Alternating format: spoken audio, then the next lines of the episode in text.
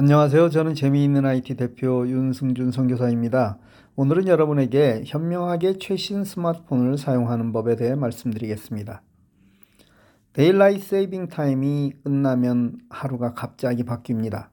아침 7시는 되어야 어슴푸레 환해지기 시작하던 하루가 이제 6시로 바뀌었고 오후 5시가 조금 지나면 어두워지기 때문입니다.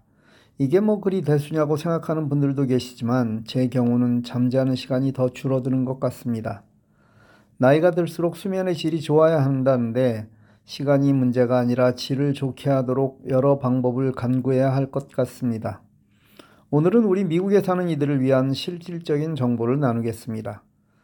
강의하다 보면 아주 오래된 스마트폰을 사용하는 분들을 보게 됩니다.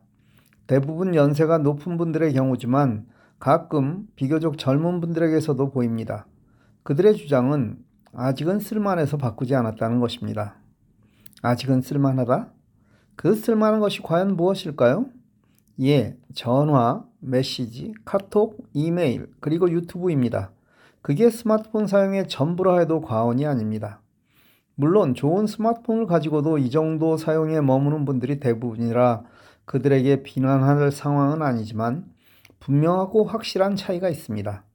오래된 스마트폰에는 안 되는 기능들이 있습니다. 최신 폰을 가진 분들은 되지만 사용하지 않는 것이고 배우면 즉시 사용할 수 있지만 오래된 폰을 가진 분은 배워도 사용할 수 없다는 것입니다. 그런데 그 사실을 모르고 이걸 잘 사용하게 되면 그때 새 것을 사시겠다고 말합니다. 또 하나의 이유는 새 스마트폰은 비싸다는 것입니다. 예, 맞습니다. 분명히 비쌉니다. 그러나 조금 더 돌아보면 여러분의 생각보다 아주 싼 가격에 살 수 있습니다. 그 방법을 알려드리겠습니다. 스마트폰의 신규 고객은 거의 없습니다. 이제 어린이가 처음 구매하는 경우 외에 진정한 신규 고객은 없다고 해도 과언이 아닙니다. 그럼 통신회사에서는 현재보다 더 많은 고객을 유치하기 위해 어떻게 해야 할까요? 예, 타 통신사의 고객을 뺏어오는 것이 가장 큰 목표이고 또 그것 외에는 다른 방법이 없습니다. 그래서 영업의 모든 초점을 거기에 두고 있는 것입니다. 즉, 타 회사에서 옮겨오는 이들에게 보조를 집중적으로 하는 것입니다.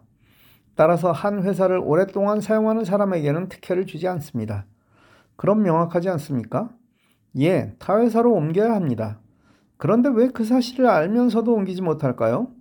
혹 내가 통신회사를 옮겼을 때 문제가 생길까 염려되어 그러신다고요? 예, 그런 분들도 있습니다.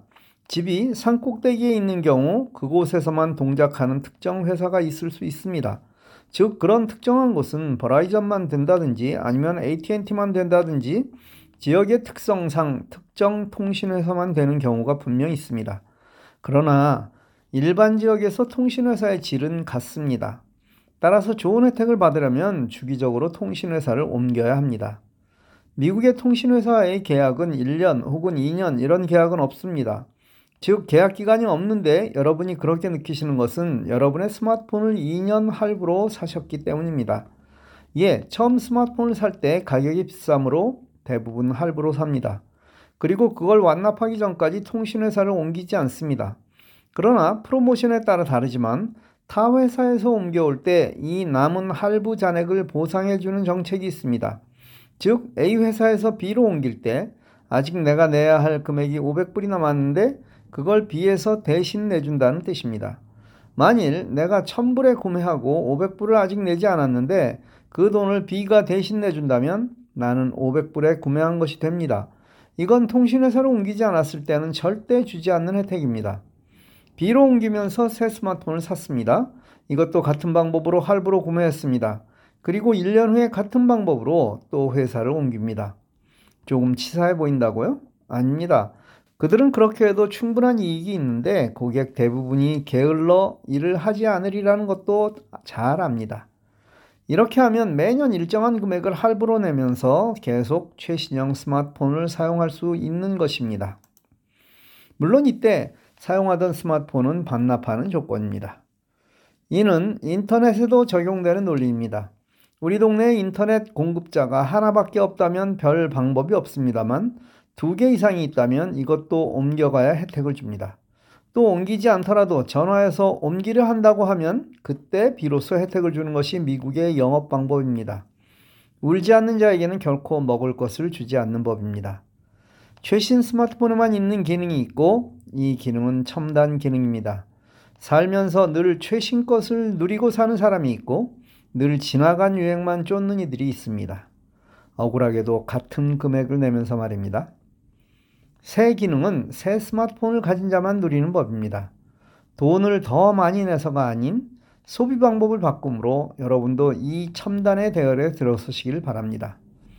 이제 어떤 스마트폰을 사용하는가는 여러분이 얼마나 발품을 파시는가, 정보를 얻으려 노력하시는가에 달려 있습니다.